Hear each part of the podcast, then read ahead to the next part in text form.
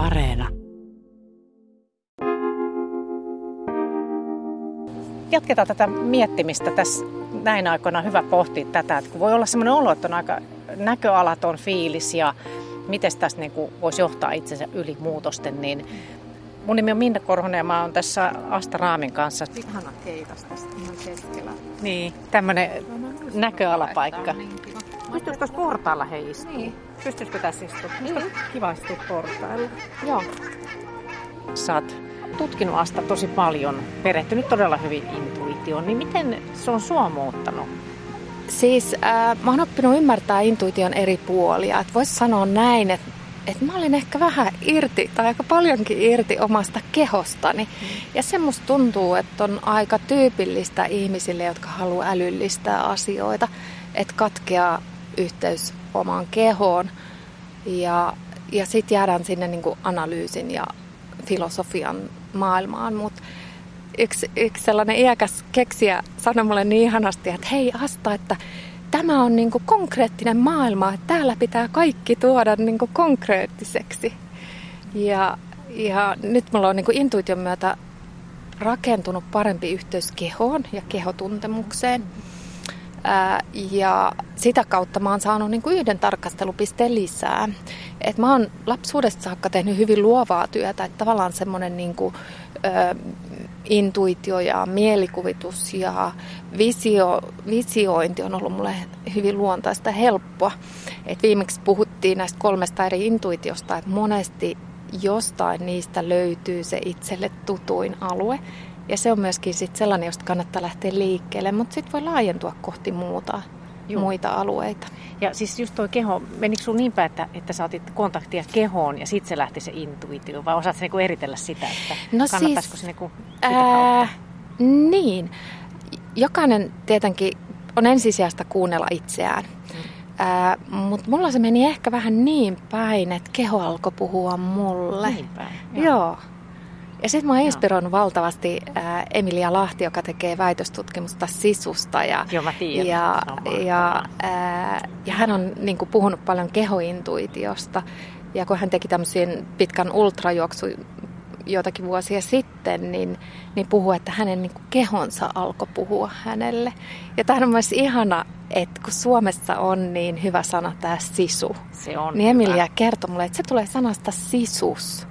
Niin, niin. Joka on itse asiassa pehmeä. Et monesti ajatellaan sisua semmoisena puskavana niin, voimana. Toi on hyvä Mutta, sisu, sisus. Niin. Ja sitten monet kuvaa, että intuitio tuntuu sisuksissa. Niin. No siinä, se on hyvä pointti, että voi jotenkin alkaa hahmottaa sitä. Ja niinpä intuition tietokin on semmoista aika hienovaraista, hiljaista, joustavaa. Se helposti ää, siirtyy sivuun, jos me halutaan omavaimaisulla tai päättelyllä tai rationaalisuudella jyrätä se, että, että se on myös helppo hiljentää ja on hyvin helppo keksiä perusteet, miksi ei kannattaisi kuunnella intuitiota. Mutta on tosi kiinnostavaa, että pitäisi hiljentää se kroppa ja sitten yrittää kuulostella ja saada se sitä kautta.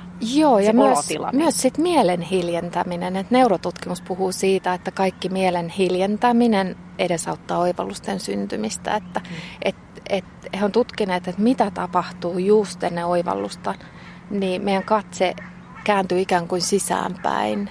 Että me mm. mennään johonkin semmoiseen omaan, oman mielemme tilaan. Meidän visuaalisen ajattelun alue hiljenee ja sen sijaan, että me katsottaisiin maailmaa, niin me ollaankin just kääntyneenä sisäänpäin. Joo, joo.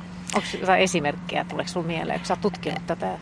No siis mikä tahansa kenelläkin toimii. Et ihmiset on hyvin erilaisia. Et jollain voi toimia se, että lähtee kävelylle tai ää, uistelemaan jonnekin ää, järven selälle luontoon. Turvalliset tilat on hyviä, koska me tarvitaan tila, jos meidän ei tarvi olla hereillä ympäristöön. Sen takia yksinolon tilat tai intuitiiviset ja luovuutta edesauttavat tilat. Jos me ollaan muiden kanssa, niin me aika automaattisesti ja huomaamattakin skannataan, että mikä on mun oma paikkani tässä ryhmässä ja onko mä hyväksytty. Ja, Tämä lauma ja, joo, joo, me ollaan riippuvaisia toisista, mutta turvalliset tilat on hyviä. Mm-hmm. Ja sitten myös, jos on niin kuin kovasti siellä mielessään, on semmoista sisäistä pulinaa tai ö, keskustelua, niin joki, joka hiljentää niitä. Ja on aika hankalaa monesti sanoa itselle, että rauhoitun nyt tai, tai tota, hiljenne. Niin silloin kannattaa ottaa keho mukaan vaikka, että, että jos on vaikeuksia hiljentää mieltä, niin monesti joku fyysinen Just. liikunta niin esimerkiksi. On, eikä niin, että pähkäilee. Joo, ja... kävelytutki, kävelystä on paljon tutkimuksia, että miten se edesauttaa ää, oivalluksia ja suosittelenkin niin työpaikalle kävelykokouksia. Niin. Kyllä. Ja sitten moni ajattelee, että, että jotta saisi intuitiota, niin pitäisi mennä johonkin ihmeelliseen muuntuneeseen todellisuuden tilaan tai meditaatioon. Niin, Mutta mikään niin. tutkimus, mitä mä oon lukenut, niin ei tue sitä, että enemmänkin puhutaan semmoisesta läsnäolon tilasta ja hereilläolon tilasta.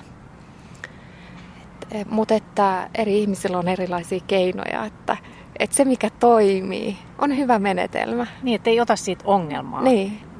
Mitä mieltä saat, että vähätellä sitä, miten paljon meillä on sisällä Kyllä, kaikkea kyllä. Mä oon paljon tietoa. viisaampia ja vahvempia ja intuitiivisempia kuin mitä me ajatellaan. Jokainen. Joo, ja sitten mm. lähtee liikkeelle siitä, mikä on itselle helppoa. Ja intuition harjoittaminen on siinä mielessä kiva, että aina kun tulee sellainen hyvä onnistuminen, niin voi ilota. Ja sitten jos tulee niin kuin täydellinen ää, virhe tai joku näin, niin siitäkin oppii. Että niin kuin, olkoon se mikä tahansa se tulos, niin se tuo aina meille lisää tietoa. Mitä siinä on kasveja? Siis kun mä, pulsatillahan on yksi niin homeopaattinen aine, mutta... Se on semmoinen kasvi, kasvi. kun mulla on täällä kasvitieteellisessä puutarhassa Kaisaniemessä Helsingissä ja mulla täällä portailla istutaan, nähdään koko puutarha ja siinä on vaikka mitä kasveja sunkin mm. vieressä. Mikä se on? Dianthus sikuieri, neilikka. Neilikka. Hallerin kylmäkukka. Joo. Mutta mut otetaan tämmöistä teepussifilosofiaa. Näitä on paljon kaikenlaisia tämmöisiä, voi itse tehdä itselleenkin. No. Tässä on esimerkiksi tämmöinen. Haasteet tekevät elämästämme mielenkiintoista ja niiden voittaminen elämästämme tarkoituksellista. Tämmöinen Joshua G. Mark, joku freelance-kirjoittaja. No siis jos ajattelee intuitiota, niin usein just siellä haasteiden takana odottaa se ää, aarearkku. Siinä on vähän niin kuin lohikärme vartioimassa kulta sitä aar, kulta-arkkua, aaretta siellä. Eli tota, ää, kun meillä on esteitä, ne on usein meidän oman mielen esteitä tai tunteiden esteitä. Ja sitten kun me ne vapautetaan, niin me pystytään niin kuin laajentumaan kohti uutta. Ja kaikki tämä meidän koulutus ruokkii sitä, että, että ää, saatetaan katkaista yhteys kehoomme tai tunteisiin, että analysoidaan asioita tai ajatellaan koko aika hirveästi. Kuitenkin on niin vähän erilaisia, että niin joillain on vahvempi kehoyhteys, joillain on parempi yhteys tunteisiinsa – jotkut pystyy paremmin sit tarkastelemaan omaa ajatteluaan. Mutta jos mietitään erityisesti suomalaisia, niin, niin meillähän on aika rankka lähihistoria. Et meillä on 1900-luvun alussa ollut vielä nälän hätää, ihmisiä on mm. kuollut nälkään. Ja, ja sehän niin kuin näkyy meidän vanhemmissa ja isovanhemmissa, että ei ole ollut varaa tunteilla tai ää, jäädä unelmoimaan vaan on pitänyt pärjätä. Ja silloin joutuu erityisesti ottamaan sen niin kuin, omavoimaisuuden ja sen, sen selviämisen, vaistointuition ja selviämisen käyttöön. Ja sitten kun ympärille syntyy semmoista omavoimaisuuden tai pärjäämisen ylivaltaa ja katkaistaan yhteys tunteisiin, niin, niin siitä ei synny kauhean kivaa jälkeä että me kadotetaan vähän se yhteys itseemme. Mm. Mutta nyt jos lähtee miettimään sitä, että millä tavalla mä voisin sitten päästä yhteyteen oman intuitiojärjestelmän kanssa, niin siinä auttaa se, että jos vähän niin kuin kykenee hahmottaa, että minkälaisia eri intuitioita on. Et viimeksi puhuttiin siitä, että meillä on kaikilla tämä vaistointuitio, ää, joka pohjautuu siihen meidän selviämiseen ympäristössä ja ihmisyhteisössä. Ja sitten meillä on asiantuntijuuteen liittyvää intuitiota, joka liittyy yleensä siihen työhön tai elämänkokemukseen. Ja sitten on superintuitiota, joka ei oikein sovi siihen ihmisjärkeen, vaan näyttää usein järjettömältä ja epäloogiselta, koska me ei nähdä eikä ymmärretä vielä sitä logiikkaa. Et siellä on kyllä logiikka, mutta se on piilossa meiltä. Niin ensin voisi lähteä miettimään vähän, niin kuin, että mikä näistä intuitioista on mulla itselleni läheisin. Että, että elänkö mä voimakkaasti kehossa. Ja jos se on ää, niin kuin se oma olotila, niin alkaa havainnoimaan sitä. Ja kehohan on hirveän hyvä tarkkailukohde, koska meidän ajatukset saattaa jäädä pyörimään ympyrää tai mennä solmuun. Tunteet voi olla ristiriitaisia, voi olla niin kuin puolesta ja vastaan ja ei oikein niin kuin pääse sit selvyyteen. Mutta kehoa on vaikea manipuloida. Ja nyt jos miettii, niin kuin, että intuitiolla on vähän niin kuin jarruja ja sitten on kaasuja. Ja mm. meidän pitää niin kuin vapauttaa niitä jarruja ja sitten oppia painamaan niin kuin kaasua, että me saadaan intuitio hyvin käyttöön. Niin siellä vaistointuition puolella meillä on jarruna tämmöinen niin takertuminen, että me takerrutaan siihen, joka tuottaisi meille turvallisuutta tai tuttuutta ja sitten miten asiat on ollut ennen. Ja, ja niinpä pelko esimerkiksi on suurin intuition vinouttaja. Et monesti ajatellaan, tai niin kuin monet sanoo näin, että no tunteet niin kuin johdattaa mua eteenpäin, että, että että niin kuin fiilikset, mä menen fiiliksillä ja, ja tunteet antaa meille kyllä arvokasta tietoa, mutta mm. sitten kun on tutkittu tämmöisiä niin sanottuja ekspertti-intuitiivisia, jotka siis kykenee hakemaan täsmällistä tietoa, jotakin sellaista, jota heidän ei pitäisi voida tietää, niin nämä ihmiset sanoo, että he tunnistaa luotettavan intuition siitä, että siihen ei nimenomaan liity tunteita. Ja monet ihmiset, jotka sitten puhuu, että tunteet on arvokas tieto ja sitten mä pyydän heitä vähän kuvailemaan, että no minkälaisia tunteita, niin paljastuukin, että ne on usein kehotuntemuksia, että ne on olotiloja tai, tai fyysisiä tuntemuksia. Mutta meidän sanasto on monesti vähän epätarkkaa. Mutta ehkä tämmöisenä niin nyrkkisääntönä voisi muistaa, että tunteet on tärkeää tietoa, mutta sitten kannattaa niin tutkiskella, että onko tässä joku pelko, onko tässä joku salatoive tai ihastuminen, tai liittyykö siihen kiihkoa. Koska kaikki nämä voimakkaat tunteet saa meidän ajattelun oikosulkuun ja siten häiritsee myös sitä intuitiojärjestelmää. Se, niin, se ei ole sille sitten hyvä.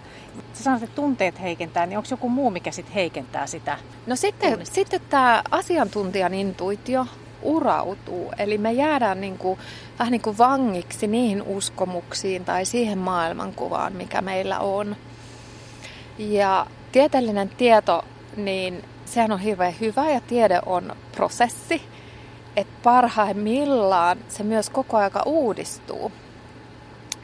Ja, ja se on sitä semmoista ikään kuin jatkuvaa hereillä oloa, että, että me joudutaan rakentamaan edellisen tiedon päälle – ja samalla meidän pitää pystyä niin kuin epäilemään sitä, että voiko joku asia olla toisin ja avautumaan semmoiselle ihmettelylle ja uusille mahdollisuuksille. Ja tämä on niin kuin myös se alue, jonka parissa joutuu sit niin kuin intuition kanssa työskentelemään, että, että miten joku vanha tieto tai uskomus onkin virheuskomus ja miten sitä voisi uudistaa. Ja ja nyt esimerkiksi, kun oon haastatellut näitä keksijöitä, ja meillähän on vaikka, voisi ajatella näin, että maapallolla on painovoima. Ja se on vähän niin kuin me aika lailla tieteellinen perustavanlaatuinen totuus, painovoima. Ja kuitenkin nämä mun haastattelemat keksijät sanoo, että niin kuin aika yksimielisesti, että, että on vain ajan kysymys, että milloin huomataan, että kyse onkin työntövoimasta. Okei. Ja, okay. ja mutta sehän on niinku jo heti niinku valtava keikaus no on. meidän ajattelussa. On. Ja jotenkin niinku sen äärellä pysyminen, että painovoima on tällä hetkellä paras uskomus, joka meillä on. Että tieteellinen tietokin niin. on hyvin perusteltu uskomus. Mm. Mutta et myös samanaikaisesti pitäytyä avoinna semmoiselle, että entäs jos se ei olekaan näin, entäs jos se onkin toisin. Mutta se epävarmuuden olotilassa pysyminen ei ole meille kauhean helppoa. Ää, psykologia sanoo näin, että mustavalkoisuus on traumareaktio. Joo. Eli, eli silloin me ei kyetä katsomaan, tarkastelemaan asioita muuta kuin siitä omasta näkökulmasta. Ja, ja se olisi me, meille myöskin aika helppoa ajatella, että se harmaalla alueella pysyminen on jotenkin vaikeampaa.